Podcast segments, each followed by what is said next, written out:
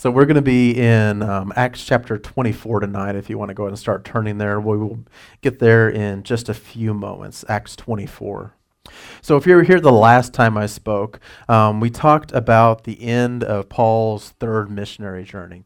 And we talked about that during the end of his third missionary journey, he's traveling back to Jerusalem, and the people that he's talking to, they're all saddened because he keeps telling them, hey, I'm probably not going to see you guys again because persecution lies ahead for me.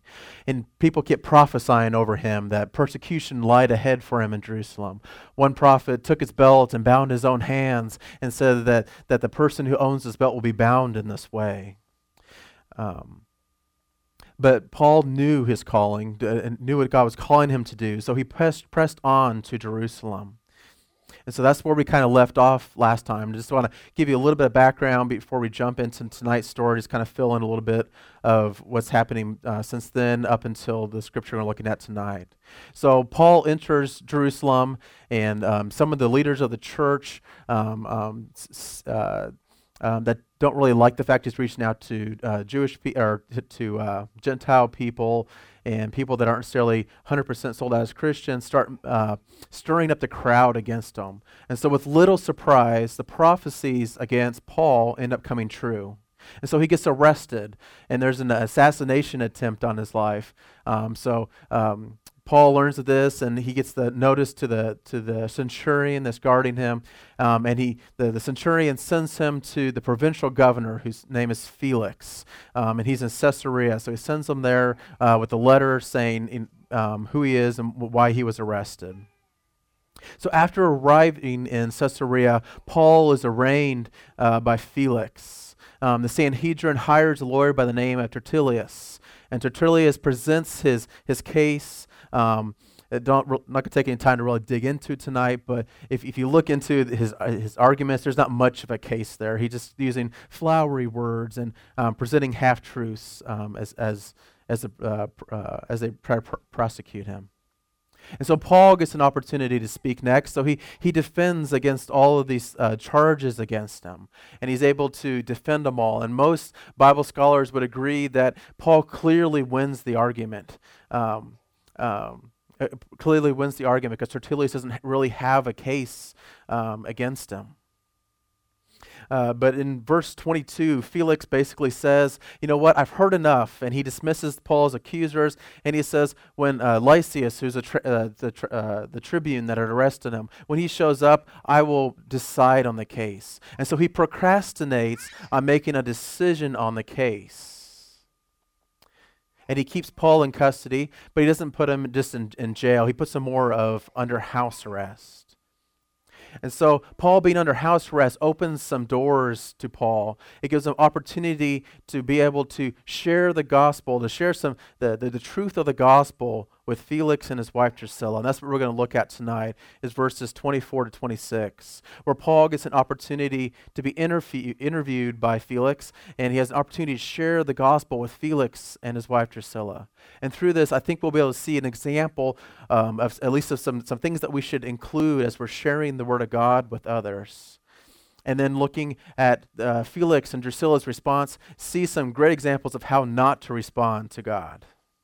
So before we jump into that, just give you a little bit of background on the main characters. Hopefully we all know Paul. If you've been here when I'm preaching, we've been talking a lot about him, so I'm not going to mention anything on him. But there's two new characters that are in the story tonight, Felix and Drusilla. Felix is an interesting person because he was actually born a slave in the Roman Empire. And he was actually the first slave in all of Roman history to become a governor of a province. And we might be tempted to look at this through the lens of the American dream and say, wow, it's kind of a rags to riches story. You know, he started at the bottom and clawed his way up to the top. But that's not really the case here in Felix's case.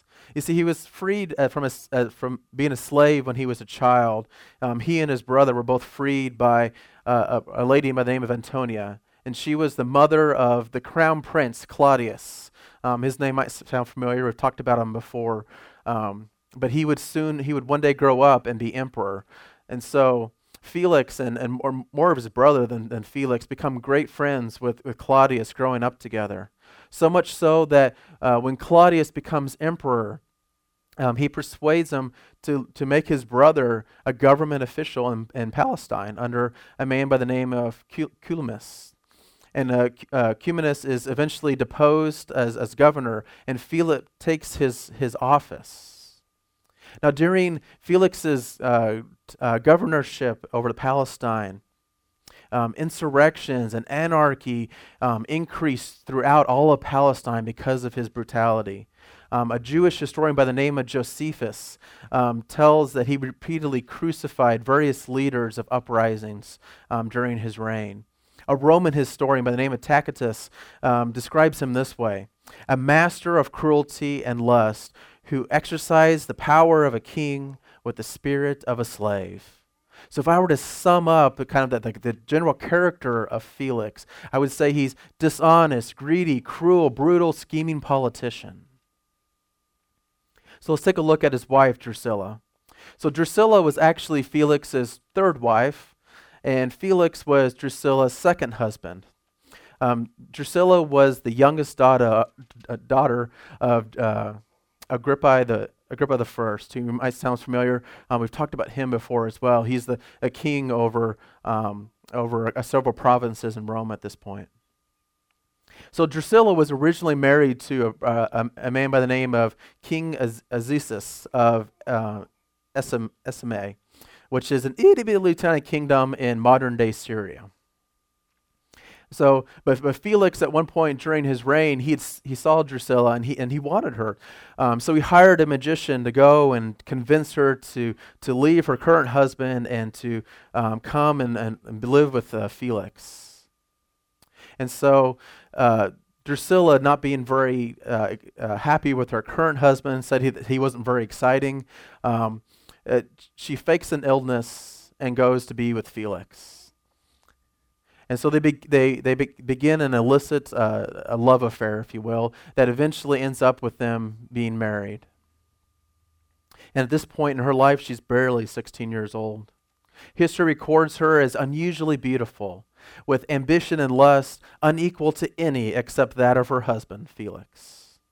But unlike Felix, who grew up as a pagan, as a worshiper of false idols, Drusilla was born a Jew, and she was raised in Jewish faith. Though it's fairly obvious at this point in her life that she's not living out that faith. So that's a little bit about the characters that we're going to be talking about tonight. So let's go ahead and jump in it. We're going to pick up in verse 24. Keep in mind that Paul is under continued house arrest. Felix and Drusilla had just left town. They're just returned, and they're about to summon Paul. So as we look at this, I think we'll get some insights into how we might proclaim God's word. So Acts 24, verse 24. After some days, Felix came with his wife Drusilla, who was Jewish, and he had sent for Paul and heard him speak on faith in Jesus Christ. And as he reasoned about righteousness and self-control and the coming judgment, Felix was alarmed and said, "Go away for the present. When I have opportunity, I will summon you." And at the same time, he had hoped that money would be given to him by Paul. So he sent for him often and conversed with him. So Paul here, he delivers the word of God with boldness. He doesn't really care about who he's talking to, and that this person that he's telling about the gospel could literally end his life at that very moment with just an order. But this message was probably not the message that this illicit couple wanted to hear. They probably had called him to talk about, to learn some dissertation on a future resurrection, or perhaps some arcane point of rabbinic theology. But they likely thought that Paul quickly stopped preaching or teaching them and started meddling in their lives. And how often do we do the same thing whenever we're under the conviction of the Holy Spirit? Do we think the pastor quits preaching and starts meddling in our affairs? But Paul spoke the truth in boldness, regardless of what they thought. I once heard a story of a high school boy in a youth ministry some years back that was full of the same type of boldness. The youth group had gone out to share Christ at a summer resort, and a young man by the name of Jeff, who's a young scrawny kid, approached a group of older college-age students that towered over him. and he asked them if they could spare a few minutes for him to share the gospel with them. And the biggest guy there looked down on the kid and said, "If you do, we will throw you into this lake." And so Jeff turns around and hightails it away. But then he thinks about it. He thinks about it a little more. And he goes back and he shares the gospel with them of Jesus Christ. And when he finished, they indeed threw him into the lake. But as he was getting out of the water, he reflected on the experience. He said it was such a small price to pay to be able to share the gospel. He shared the gospel with the same boldness as Paul shared the gospel. And Paul not only spoke it with boldness, but he also presented a straightforward a witness of the gospel. Felix and Drusilla listened to him and as he spoke about faith in Jesus Christ, though basically they were there to be entertained. Paul got their attention with a clear presentation of the gospel. He emphasized that if they would truly put their faith in Christ, that their lives would be changed. He understood their vain pursuits. He understood that they were looking for love in all the wrong places. And he was truly convinced that Christ could make a difference in their lives. So the apostle not only presented the theology of a personal salvation, but he also discussed morality and righteousness. No doubt emphasizing God's holiness and His law. Perhaps mentioning some thoughts that he would later write down in the book of Romans, such as Romans 3 and verse 10, where he says, "There's none righteous, no, not one." Or Romans 1 and 18, where it says, "The wrath of God is being revealed from heaven against all godlessness and wickedness of men who suppress the truth by their wickedness." And then Paul goes on to talk about self-control, perhaps talking about things that we can find in Galatians chapter 5, where he talks about self-discipline and how this can only come through the indwelling of the Holy Spirit. And these two people who had always lived a life of passion, you can imagine how well that probably went over with them. And finally, last but not least, he emphasized the coming judgment, warning them that they would not escape divine accountability. Undoubtedly, he pointed out that God would come back and judge not only their outward actions, but their inward actions, their actions of the hearts, wanting to win their souls. He did not soft pedal the gospel. So as we look at this portion of Scripture, I think there's a few key takeaways that we can pull out of this as we share the gospel with other people. The first one is that we have to share the gospel with boldness. Second, it takes a straightforward presentation of the gospel. We have to be ready in season and out to be able to share what God has done for all of us and what God has done for us personally in our lives.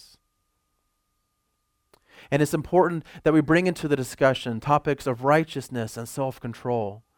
For God's righteousness is not our righteousness. A sinner might look at it and say, "I'm not that bad. I've never murdered anybody. Why do I need a Savior?" But if we take time to explain God's righteousness versus our righteousness, we can explain that even a small white lie is the same as telling a full lie, or we can tell from the Sermon on the Mount that even getting angry in our heart, God says that's the same as going out and murdering somebody. God's righteousness is not our righteousness. And fourth, it takes a discussion on the coming judgments, on the judgments that is to come and the immediacy of why they need to accept God as their Savior. So here in a few minutes, we're going to open this altar, have some time in prayer. And if you lack boldness in your life, ask God to give you boldness. Ask God to lead you to resources to be able to share the gospel effectively. Ask Him for opportunities and divine appointments and that you would be ready to share the gospel with others. And once you share the gospel with others, we must be ready for any number of responses. So tonight, in the time that we have left, I'd like to take a look at three different responses that the people can have to the gospel. It's three different case studies, if you will. The first one we're going to look at is Drusilla's response. Now, in the case of Drusilla's response, we can't know for sure what her reaction is because it's not recorded in Acts. But perhaps the lack of mentioning any response is her response. You see, she grew up as a Jew. She would have grown up hearing about the topic of the law, about a coming Messiah, about living a moral life. But now that she's living in sin and turned her back on all those things, she is likely unaffected by what she heard. Her heart is likely hardened to all things of God, especially the gospel.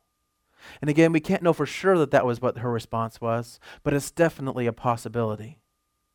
Next, let's take a look at what a response that we can clearly see, and that's the response of Felix. In the text, Felix's response is clearly described. It says that he's alarmed, or other translations say he's afraid, or some other translations say that he's that he trembled. And if you take a literal translation of the Greek word there, it literally translates terrified, that he was terrified by what he had heard. So Paul saw this fear in his eye. He saw the conviction in Felix's eyes. And at this point, he was at the continental divide of his life, where it was time for him to make a choice, to either believe in God and make a change, to repent and make a change in his life, or to continue on with his rejecting Christ. And his response is, he hesitates for a moment. And then he says, "That's enough for now. You may leave, and when it's convenient, I will send for you." And he made a potentially fatal error in his life. That is an error of procrastination. And it's perhaps an error that he has made a lifetime of doing, because in this short chapter, we can see that he procrastinated twice. First, he procrastinated on making a decision on the trial, saying that when the centurion came up, that he would make a decision. But Paul had brought with him a letter from the centurion that would have been more than enough for him to make a decision on the case. But he put it off, making a decision on the case. And second, as Paul is preaching and teaching to him, he procrastinates on a much more serious matter, as a matter of response to the gospel. So he puts off his response for the gospel. And Felix didn't say here, "Paul, be quiet, I don't want to ever hear of this topic again." But instead, he said, "Go away, and when I have time, I'll summon you again." So they likely talked on that same topic again. But his motives, to be clear, his motives were clouded by the sin in his life, were clouded by greed. We can see that in verse 26, where it says, at the same time, he hoped that money would be given to him by Paul, that he would be bribed by Paul for him to be released. So he sent for him often and conversed with him. So he frequently talked to Paul for the sake of his greed instead of for the sake of his soul. And perhaps through repetition of hearing the same topics over and over again, that truth dulled in his potency, because it's never recorded again in this story that he trembled ever again, just that first time. And as far as we know from the scriptures, he never stopped his procrastination. He never made that decision for Christ. So the last example I'd like to take a look at tonight might seem a little bit unlikely because it's a few chapters back, but it's a story that we've talked about before. And it's another story where somebody hears the gospel and they too respond with fear and trembling, much like Felix did. And this is in Acts 16. Not going to take time to read it tonight because we've covered it before in another sermon. But I'll give you just a brief summary just to bring it back to your mind. This is a story of Paul and Silas. And they're in Philippi, and they're preaching the gospel. And there's a slave girl there that's demon-possessed, and she's a fortune teller, and she's going around behind them and stirring up the crowds and being distracting. And Paul eventually turns around and commands the evil spirit to come out of her. And for the first time in her life, she's truly free.